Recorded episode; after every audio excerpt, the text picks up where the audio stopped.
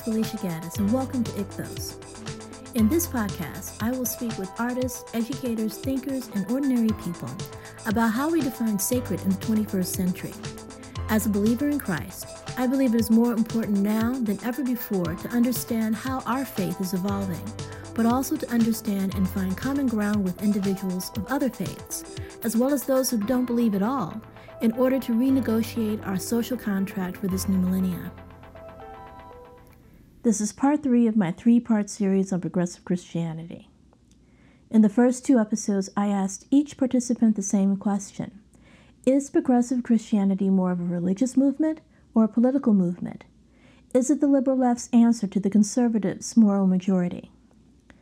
In the first episode, I spoke with Professor Jim Burklo, the Senior Associate Dean of Religious Life at the University of Southern California and one of the founders of the Progressive Christian Movement. Progressive Christianity, according to Burklo, emphasizes practice over dogma and offers radical welcome to anyone who wishes to follow the teachings and practices of Jesus Christ. Jews, Sikhs, Buddhists, atheists, all are welcome because Jesus' message of love and justice transcends the narrow understanding of the conservative Christian movement. Which got me thinking what exactly was Jesus' message of love? And the first thing that came to mind was the Golden Rule. So I went to Luke chapter 10, verse 27. In that passage, Jesus says, You shall love the Lord your God with all of your heart, with all of your soul, with all of your strength, and with all of your mind, and your neighbor as yourself. What I notice is the first thing Jesus instructs us to do is to love God. And in Matthew's account, he literally says that loving God is the first thing to do. Then we can love our neighbor as ourselves. But how do we do this? To get a better understanding of this, I had a conversation, well, actually, two, with Professor David Albertson, Associate Professor and Director of Graduate Studies for the School of Religion at the University of Southern California. Professor Albertson currently teaches a course called Love and Its Reasons Eros and Transcendence, in which he explores the meaning of Eros a word normally associated with erotic or physical love, but which historically has been used in connection with the transcendent, that God has eros for us, and that we should have eros for Him. I've done three interviews so far. I've done one with um, Jim Burklo, mm-hmm. and I did one with Father Mark Kowalewski at um, St. John's Cathedral. Yeah, sure. I'm a member there. I think I'm headed in that direction. Uh huh. So I, I kind of went back to the more traditional route. Yeah, beautiful church there. It is. It's a very beautiful church, and it's creedal. Yeah, yeah. That's so important. What religion are you? I'm Roman Catholic. You're Roman Catholic. Yes. Okay. But I had a, that's a part of a long journey for me from being in a non-denominational church where I grew up. Okay. Into an Episcopal church looking for a little more creedal stability. mm-hmm. Agree, totally agree. and then for lots of reasons, finding that vision for me working out best in the Catholic Church. Really? Yes. That is so interesting. Yeah. Then I went exactly opposite. Yeah, I hear you. I hear you. you come back around in the right in the middle. yeah. Uh, I that, agree. The other place was difficult to deal with because there was a it was weird and that, that's something I asked Jim Burklo about. There was a lot of um, negative vibe when it came to the whole expression aspect it, hmm. there was a, a, real strong hmm. negative vibe with hmm. regard to that. I'm like, no, I, I get that you may not have experienced it, but that's not something you should really demean. And you find the Episcopalians are more open to charismatic experience? Um, and there's a lot of charismatic Episcopalians. There are. Well, not everyone knows that. You know that. There are. well, I know that because I went to England. Yeah. In 2017 and 2016. yeah and I started looking at the Anglican Church. Yeah. That's why I started. I went to the Episcopalian. Got it. Um, because um, I was at Westminster Abbey mm. in December of 2017. I picked up a book there mm. called "The State of the Church: The Church of the State," mm. and it gives you a little bit of history of the English Church. But it also talks about how the church it's in a period of really seeking how to move forward in the 21st century to make the church relevant. Mm-hmm. And when I was there in December, um, I was in Trafalgar Square, and St. Martin's had um, a Christmas pageant where they had you know live donkey and then players out there and they were mm. singing in a very traditional way. Mm-hmm. But after that, they had a gospel concert. Mm. So we went over to the gospel concert, and it was a full, typical gospel concert. So they're they're inventing it again. They're reinventing it. It's Right. it's a living, breathing entity, and it's not formulaic. And Yeah. I, I really like that. Yeah, and that they don't feel that they need to get rid of tradition in order to No. be contemporary. And that's something I was talking to Jim Burklo about. A lot of this stuff isn't really new. It might be new to us, mm-hmm. but it's not. The ecstatic experience in worship is not new. Mm-hmm. And that's what I wanted to talk to you about because you're doing research mm. on kind of the ancient aspect of that. Mm-hmm, mm-hmm. Now, I said that I personally had had an experience that was an ecstatic experience, but I never would have called it eros. Hmm. um, I want you to speak a little bit more about what that means.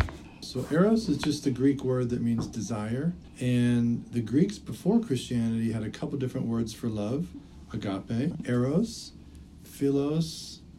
There's other storgia, but but they storge. Christians early on latched onto the word agape, especially in like John's Gospel and First John uh, and Paul, in order to identify the particular Christian meaning that they meant by it. But then, in the early centuries of Christian theology in the church, there was debate about. It was the obvious question: Is eros and agape the same thing? So we can definitely say God is agape. That's in the New Testament. Right.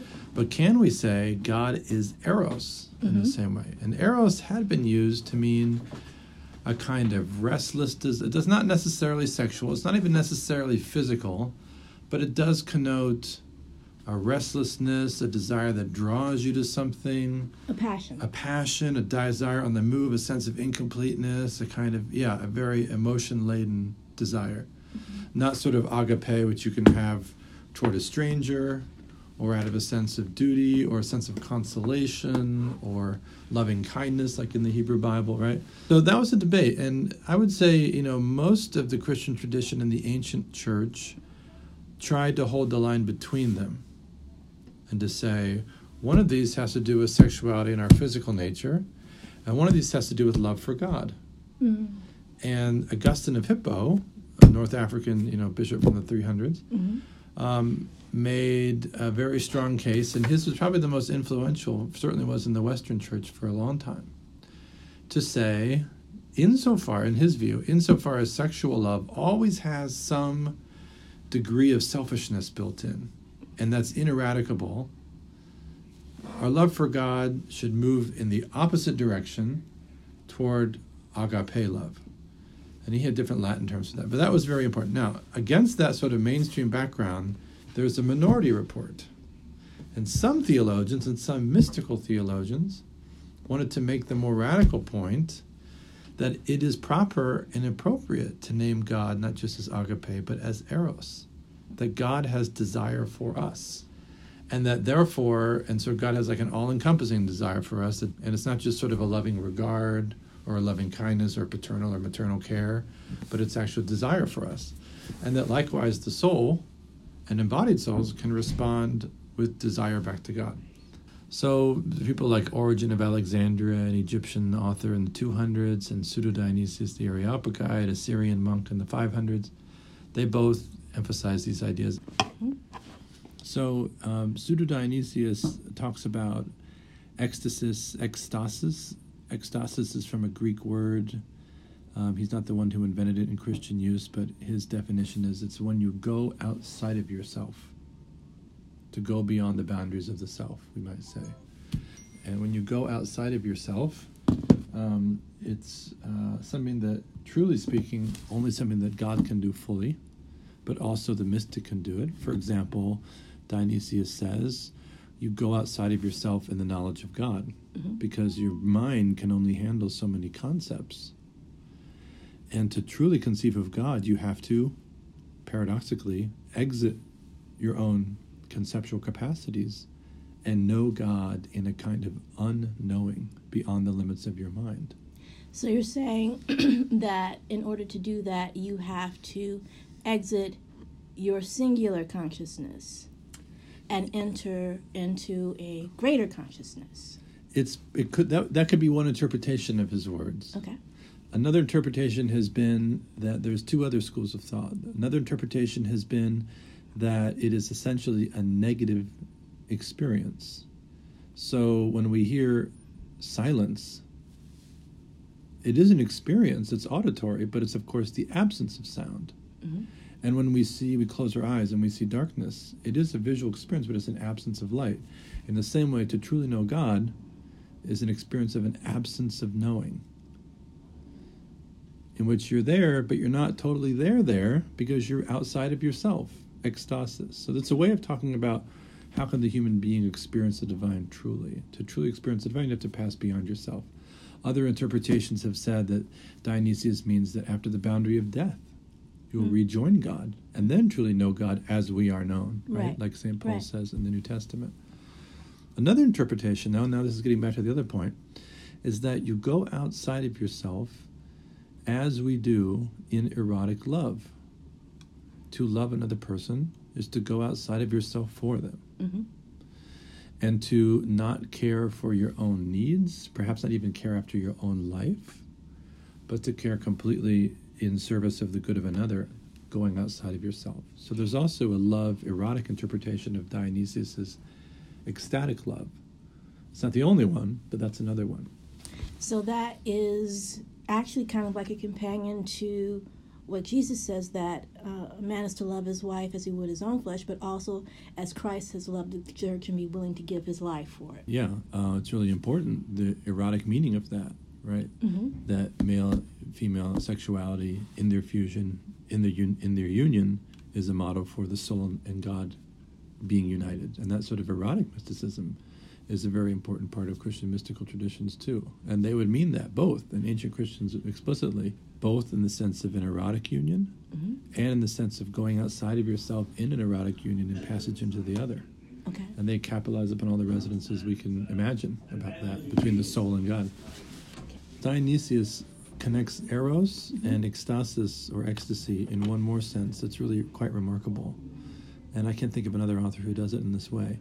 Dionysius says that the whole origin of our cosmos begins with an ecstatic erotic movement from God, out of God, into the world.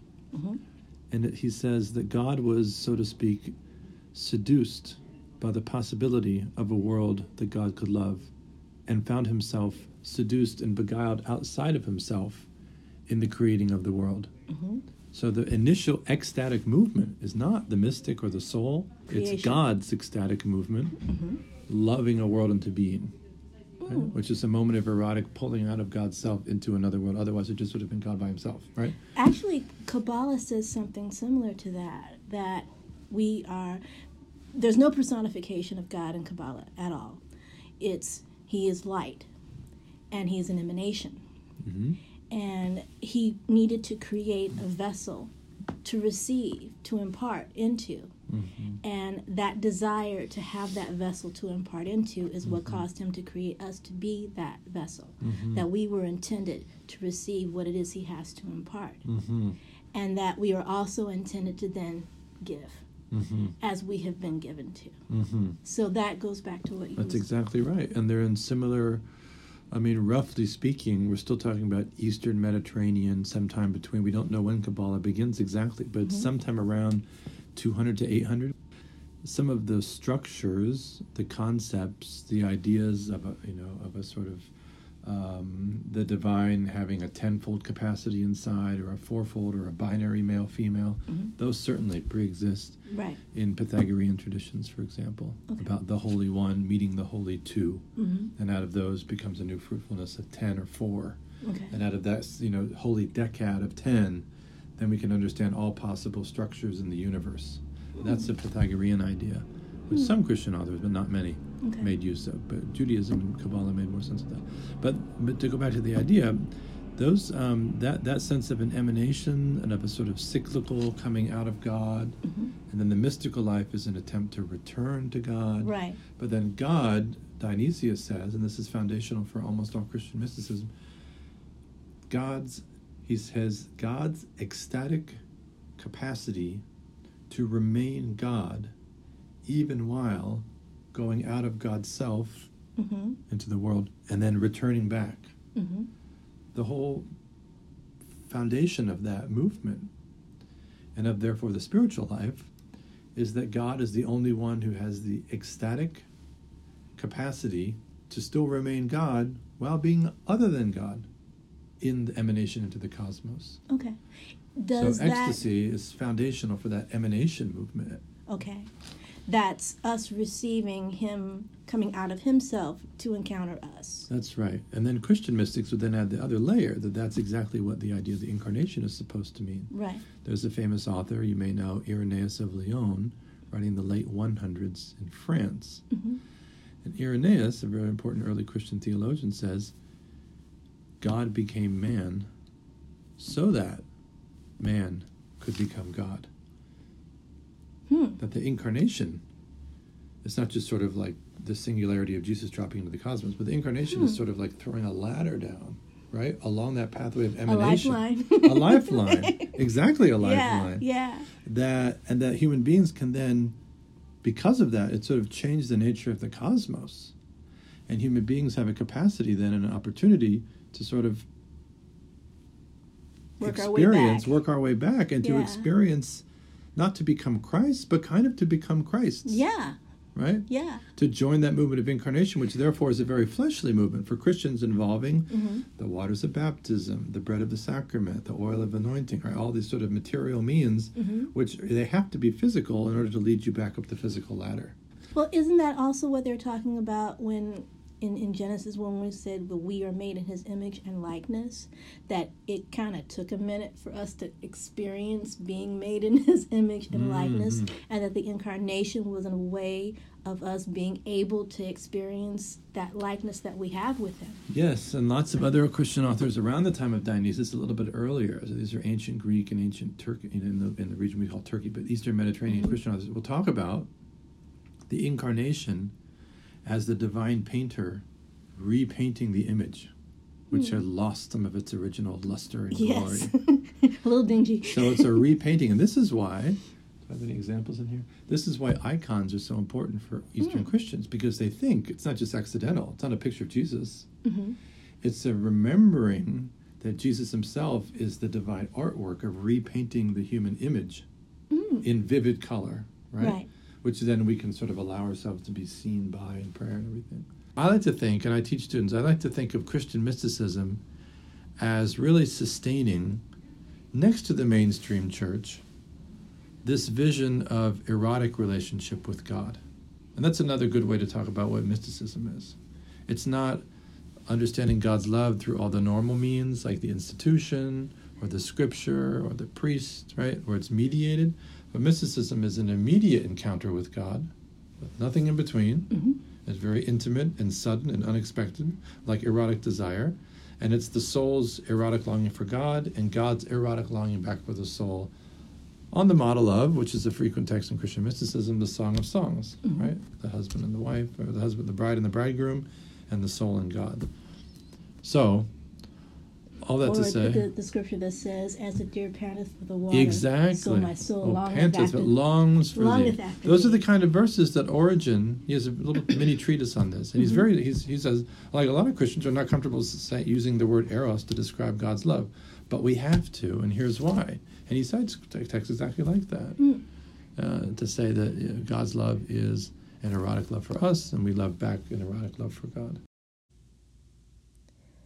After my conversation with Professor Albertson, my head was really swimming. Agape, eros, ecstasis, these are all forms of love, ways that God loves us and we are to love Him and each other. Agape, the loving kindness spoken of in the New Testament, is what most of us are familiar with. But eros and ecstasis were the two that intrigued me the most. Could the terms be used interchangeably? Was one a more intense version of the other? Were they mutually exclusive? So I went back to Professor Albertson to clear things up. Eros is in Dionysius. He he brings them closer together, but eros just is a Greek word for longing. Right. So it just means the kind of desire that begins from an emptiness or a lack. Okay. Like I love my cat, Mm-hmm. but it's not a sort of yearning Right. because I don't lack anything that the cat fulfills. Right. And I, you know, uh, but I yearn for a partner Mm-hmm. because I perceive a lack that my partner fulfills, or Right. I yearn for food because I feel a lack of food inside my stomach and I'm hungry. Well, like in um, right now, I'm rereading Genesis, Mm. and we're talking about um, Adam naming the things. hmm Well, he named everything, and then he needs something that's more like him, hmm and from that you get woman. hmm And in that, there was a difference in the way he perceived and connected with her versus Mm. Yeah. the way he connected with Yeah. the rest of creation. And and ancient Christian readers of Genesis would have said, and notice that Eve comes out of a lack, right, Mhm. of the rib coming out of his side, Right. which then puts him in a permanent relationship belonging for the female. Mm-hmm. But the um, this was controversial for Dionysus to assign. So when I talked about ecstasy, that God has the ecstatic, first of all, going out of God's self and emanation, but also God's the only one who could go so completely out of himself and still remain God, hmm the other side of it. But even to assign then, as Dionysus does, to say that God doesn't just love the world, but God yearns for the world. Okay. That was very radical because it's in the New Testament, as you know, in John, in Mhm. First John, that Mhm. God is agape, love. But there was another term, yearning. There was another author named Origen of Alexandria, in the Mhm. 200, who said, we do have to use the word yearning also. Not just that God is love, but God is erotic yearning. Right. That's very different. Not just cat love, but partner love, right?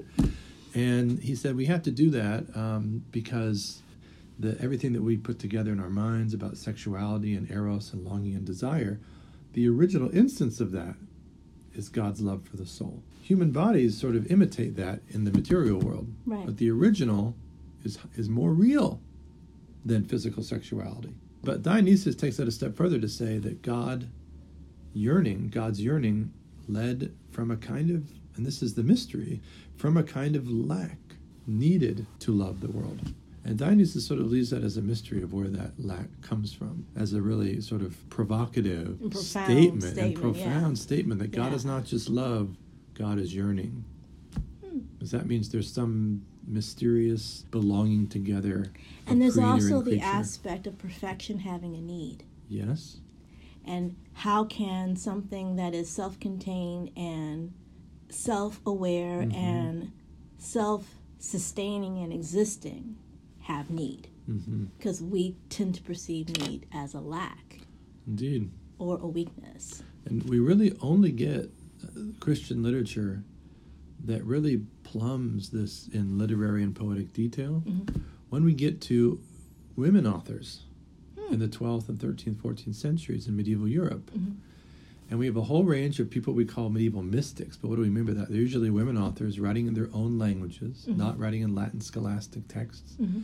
but writing out of their own immediate experiences and writing in a way free from the sort of genres of scholastic writing. So Right. that they write poetry, they write love songs, they write dramatic dialogues, they write all kinds of genres of literature.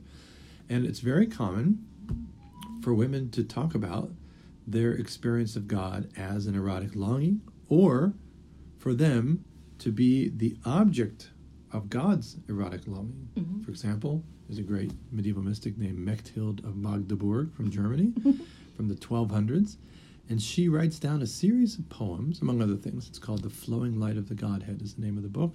And she writes down a series of love poems which she hears God speaking to her. You are my softest little pillow. You are my favorite little dove. You are you taste like a sweet grape. That's my favorite one. There's all kinds of like little sweet nothing. And this is, you know, the idea of God having yearning for the soul. Right. The male authors don't usually write about that. They write about being and knowledge and things like that. Right. The female authors, excluded from that, says not that they couldn't be philosophers, but having been excluded from that philosophical preoccupation, they poetize, right? Hmm. Poeticize this sort of understanding of the soul and God in an erotic dialogue. I was telling you once before, um, and I didn't record it last time, which is why I'm bringing it up this time, um, that I had an experience. And I think it was a- an ecstatic experience, but I want clarity on that. I was in church. This was in my charismatic non-denominational church. Mhm. We were having praise and worship, and there was a point in the worship where I was singing and praying, praising, and crying, but there was a, a a moment where I felt like it was this, and I motioned with my hand, moving it back and forth from my heart upward toward heaven. Hmm. That what I was doing, sound was being made, but mm-hmm. the communication wasn't taking place this way. It was taking place from my heart to God's heart. And physically I did that hmm. because it that's where I felt that connection was at. So would you call that an ecstatic experience or an experience of eros? Mm, hmm I think that could be both. These are not they're not in they're not in competition Okay. and they're not in contrast. There are some accounts of ecstatic experience which not to trivialize it, but we would use a term more like blackout. Being a, being outside of myself, right? Right, Like I don't I have a gap in my subjective memory of, of the time. Right. And those are also very common in medieval mystical literature. Experiences of ecstasis where someone says, I came back into my senses and I realized I'd been gone for two hours. Mhm. Right? So that's sort of the idea of the senses being dropped down to zero. Right. But there's other I- ideas of ecstasis or ecstasy, moving beyond the self, where you do feel that there has been some perforation, opening Mhm. of the boundaries of the self in a Godward direction. What you've described is not that far off from the records of experiences by an author named, another Dutch, Hadewijch of Antwerp, Okay. who's writing in the 1200s. We don't know much about her, but she has several visions.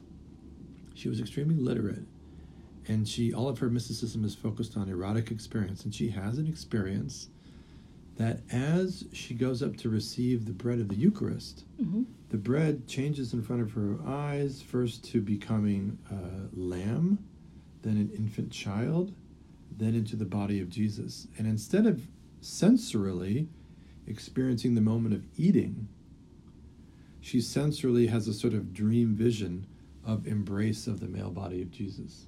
Mm.